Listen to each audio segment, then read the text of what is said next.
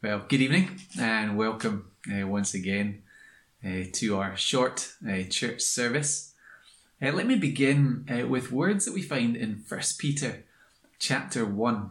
Uh, words that speak hope to suffering Christians, reminding them, reminding us, of the true identity that is ours in Christ. So listen to how the letter begins, verse 1 and 2. Peter, an apostle of Jesus Christ, to God's elect, exiles who have been chosen according to the foreknowledge of God the Father, through the sanctifying work of the Spirit, to be obedient to Jesus Christ and sprinkled with his blood. And then in chapter 2, uh, he says of this suffering, struggling church, You are a chosen people a royal priesthood, a holy nation, God's special possession, that you may declare the praises of him who called you out of darkness into his wonderful light. Now we're going to read together in our Bibles uh, from 1 Thessalonians chapter 4. Again, it'd be helpful to have a Bible in front of you, but the words uh, should also be on uh, the screen uh, so that you can follow along. We're thinking again about the Holy Spirit in the believer's life. And here we're thinking about the Holy Spirit and his work in sanctifying. And we'll think about that uh, in a moment. So, First Thessalonians chapter 4. Let's hear God's word together. As for other matters, brothers and sisters, we instructed you how to live in order to please God, as in fact you are living. Now we ask you and urge you in the Lord Jesus to do this more and more. For you know what instructions we gave you by the authority of the Lord Jesus. It is God's will that you should be sanctified, that you should avoid sexual immorality, that each of you should learn to control your own body in a way that is holy and honourable not in passionate lust like the pagans who do not know God, and that in this matter no one should wrong or take advantage of a brother or sister. The Lord will punish all those who commit such sins, as we told you and warned you before. For God did not call us to be impure, but to live a holy life. Therefore, anyone who rejects this instruction does not reject a human being, but God, the very God who gives you his Holy Spirit. Now, about your love for one another, uh, we do not need to write to you, for you yourselves have been taught by God to love each other. And in fact, you do love all of God's family throughout Macedonia. Yet we urge you, brothers and sisters, to do so more and more, and to make it your ambition to lead a quiet life.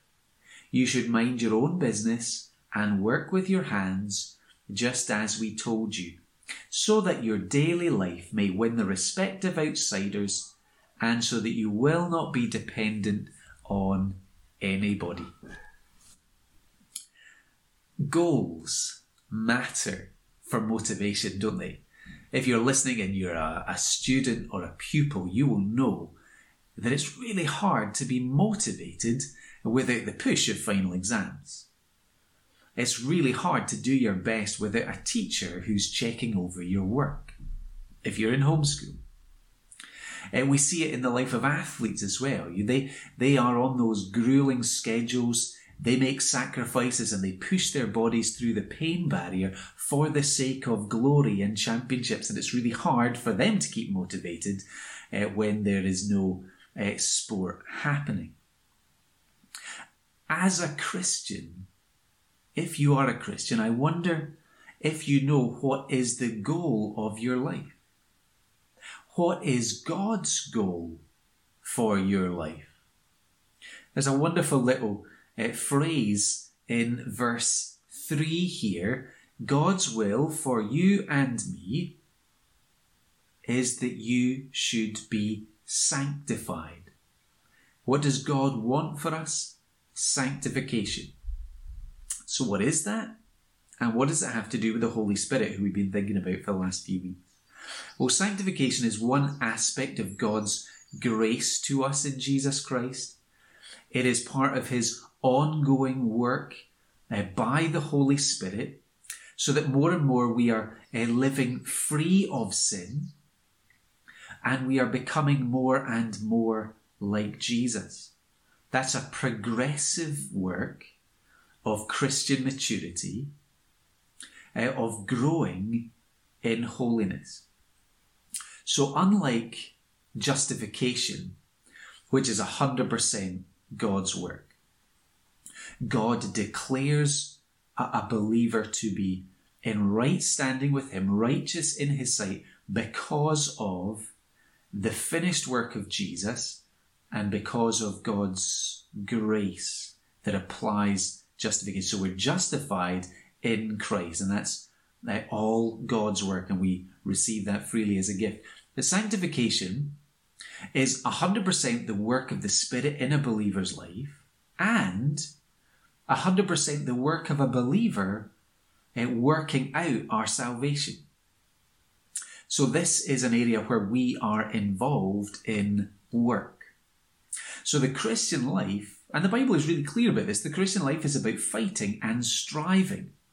So, the Holy Spirit is guiding us towards God's goal holiness, sanctification, becoming more like Jesus. But we have to fight, we have to strive, we have to work to obey, to kill sin, to believe the truth. Uh, Jerry Bridges, who's written a very helpful book called The Pursuit of Holiness, it says that God has made it possible for us to walk in holiness, but He has given us the responsibility of doing the walking. So we are to aim for holiness, but we do that fueled by faith in Jesus. We pursue godliness, but we do that empowered by the Spirit. So we work as God's Spirit works in us. So let's use 1 Thessalonians 4 to begin to see uh, how this works. Uh, so, first of all, the Holy Spirit guides us in holiness. You look at the first couple of verses here. What is Paul saying to these new Christians? He says, Brothers and sisters, we instructed you how to live in order to please God, as in fact you are living. So you are pleasing God. Now we ask you and urge you to do this more and more. So you are pleasing, go on and do it more and more. Your ethics, uh, your moral behavior is obedient and pleasing to God. Now keep on that path of obedience. So remember, God wants us to be sanctified, to be holy, to becoming more like Jesus. And the Spirit's work is to guide a person to know what that looks like. So, this sanctification is an active and ongoing process of being taught and given power to know how, on the one hand, to love God and also to love our neighbour. That's holiness is doing the will of God, is about loving God, loving neighbour. So, here, uh, what does that look like for the Thessalonians? Well, they're given really practical instructions. In verses 4 to 8, um, Paul talks to this group of young Christians about sexual ethics, uh, calling them away from the sexual immorality that they were used to in their former pagan lifestyle. In verses 9 and 10, uh, he encourages them to go on and to grow in their love for believers. In verse 11, um, it looks like avoiding controversy and gossip. In verse 11 and 12, it also looks like working hard and working well. So there is guidance in all these practical areas of holiness. God says, Be holy because I am holy.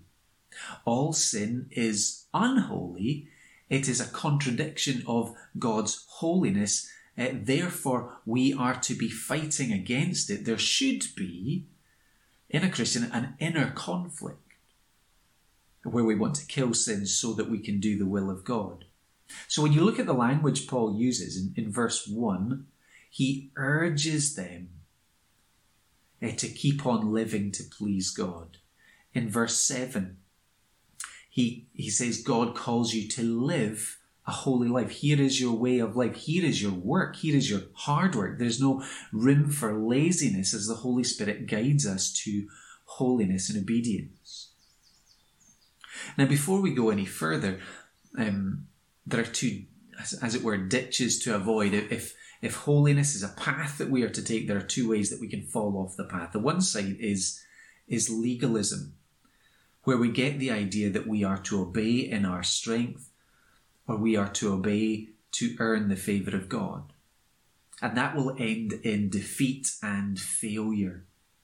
So that's one ditch to avoid on the path of holiness. The other ditch is the mindset that says, well, we simply let go and let God. The idea that obedience comes to us as some kind of automatic upgrade, where a person becomes a follower of Jesus and then we always make good and wise decisions and we always love well. No, um, the Bible says we need to work out uh, our obedience, we need to work hard at holiness, but we do that not in our own strength, we do that guided and empowered by God's Holy Spirit. Um, so, thinking about the Holy Spirit who guides us in holiness, how do we know what holy living looks like? How do we know what holy living sounds like? Takes us to our second point uh, that the Holy Spirit guides us in the truth, guides us into the Bible, the truth of God's Word. We've already seen that. All through the Old Testament and the New Testament, we find uh, the law, we find ethics, we find a way of life being presented uh, to the Christian. And again, this is not our way to earn God's favour. We're saved by grace, not by law. But law and ethics, they do give us a guide to what pleases God. They do show us what the way of holiness looks like. Look at verse 2 again.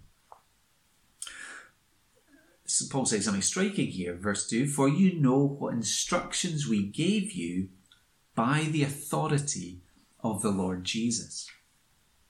So Paul is saying that the ethical and moral teaching, this very practical uh, instruction, it has the same divine authority as his gospel message. They both come with the authority of Jesus. We need both as Christians. Look at verse 7 and 8. Again, very striking. God did not call us to be impure, but to live a holy life. Therefore, Anyone who rejects this instruction does not re- reject a human being, but God, the very God who gives you his Holy Spirit. So to reject uh, the, the clear moral instruction that we find in the Bible, here delivered by Paul, is to choose impurity rather than holiness, is to reject God. Further, it is to reject God's Holy Spirit, who both gives the instruction and empowers the way to obey. So that hopefully what's become clear to us is that for us to be sanctified, for us to grow in our holiness, to grow uh, into the image of Jesus, we need to know our Bibles and we need to obey our Bibles. One of the, the, the pictures that the Bible uses of itself, and we find it in the Psalms, Jesus uses it, is that God's Word is like a lamp, it's like a light. And the Spirit is the one who inspired the Word of God. So the Spirit uses the lamp of God's Word to illuminate uh, certain realities for us. There's that illumination, brightening, lightening up that takes place in at least three ways. First of all, the Spirit uses the Word of God as a lamp to expose the darkness of sin in our hearts. Uh, maybe one way we can think about it is this uh, imagine cleaning your car in the half light or, or as it's getting dark. Uh, you know when you when you put loads of water on it and you put a bit of soap on it, it always looks good, doesn't it? Always until the water dries, and until the sun shines, and then uh, unless you've done a really good job, you see like the, the dirty marks in various places. We can think that we are doing really well um, when we're judging by our own standards, or even judging by some of the things that we know in the Bible, but the Spirit always wants us to go deeper. wants us to be reading the Bible and to be reflecting on it. Um, that it's exposing uh, some of the darkness, some of the unbelief, some of the, the sin, the stain of sin in our own hearts and lives. So there's illumination to expose uh, sin and stain. But there's also the Holy Spirit uses the Bible to uh, illuminate and to reveal the beauty and truth of the Bible. Um, so it's always helpful. It's so important for us to pray before we come to read the Bible. You know, open my eyes to see wonderful things in your Word, so that we wouldn't just read the Bible as any other book. That we wouldn't just read it as, as something so that we can, you know, tick it off our, our list so we can feel good. We want to be reading so that we see more of God's glory, more of the beauty of God's truth. And especially the, the third thing to focus on, the, you know, the Spirit uses the lamp of God's Word to illuminate for us the glo- sorry, the glory of Jesus on every page. Think about a theatre um, and imagine that stage spotlight shining. Where does it shine? Always is shining so that we can see the star of the show.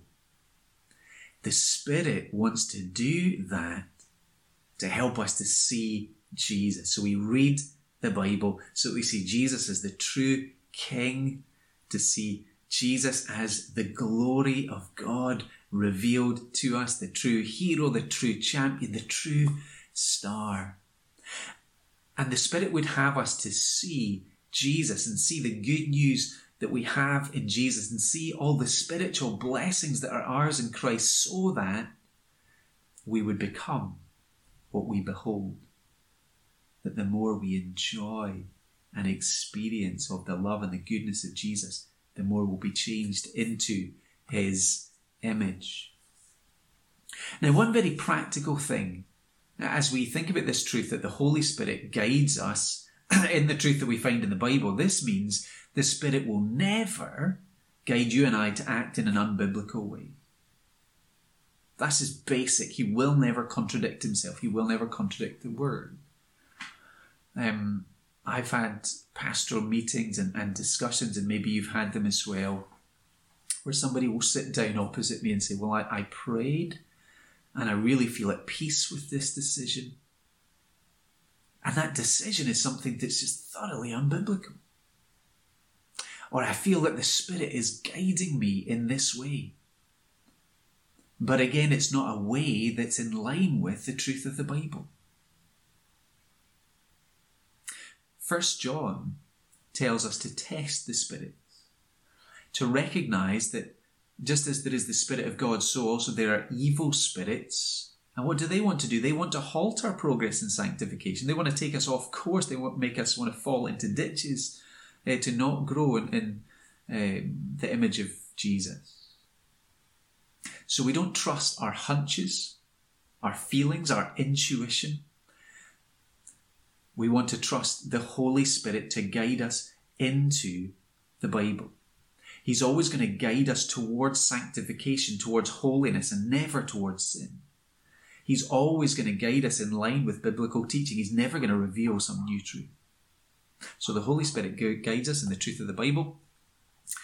Last thing, and in many ways the most important thing, uh, to motivate us towards the goal of sanctification is this the Holy Spirit guides us to live out our true identity. Now, there is a question, well, there are many questions I dread in a public setting, but one that's particularly painful is this when you get that open ended you've been introduced to a new group. It's like, tell us about yourself. That's just, ah, what, what do you, I don't know, what, what do you do with that one? Um, but it's interesting to think about um, identity and how we choose to identify ourselves. Uh, often uh, we identify in terms of place. Uh, I am from Skye. Uh, I live in Edinburgh. Um, we identify ourselves in terms of people uh, our family relationships. Or maybe we tend to identify ourselves in terms of our position. Here is the work I do, here's the work I did, whether that's paid or unpaid. Now, for you and I to make progress towards God's goal for our life, which is sanctification, the most important thing for us to understand is our true identity. So much of Christian ethics and the Christian way of life is bound up with becoming who we truly are. Not who we are by nature, but who we are by God's grace, becoming who we truly are in Christ. Hundreds of, time, hundreds of times in Paul's letters, he talks about being in Christ. It's crucial to see what is already true of us so that we would then live like it's true. So, even here in verse 1, we see it. We ask you and urge you in the Lord Jesus, as those who are in Jesus, continue to live to please God. What does the Bible tell us about our true identity as believers? It says things like, in Christ, you are dead to sin, and you are alive in Christ. You have a new master, you have a new power. It says, in Christ, you are a new creation. God's power has worked in you so that now you might live for Christ and not live for yourself in Christ, you are not a child of disobedience. You are a child of God. In Christ, you are holy. You are precious. You are a treasured possession. So live that way. In so many ways, uh, the New Testament reminds us of who we are, and then it tells us, in light of that identity, in light of all those spiritual blessings you enjoy because you are united to the Lord Jesus Christ, live as those who are in Christ. And that's what the Holy Spirit does. He guides us to see who we truly are. So we need the work of the Holy Spirit so that we might grow in holiness. Because He shows us what holiness looks like in God's Word. He shows us the gospel. So we see the pattern of true holiness, the beauty of Jesus. And we see in the gospel who we truly are, so that we might live that way. So remember the goal of God for your life. It is God's will that you should be sanctified. So remember, we work hard at that, but we work with the help of the Holy Spirit who helps us in that every step of the way.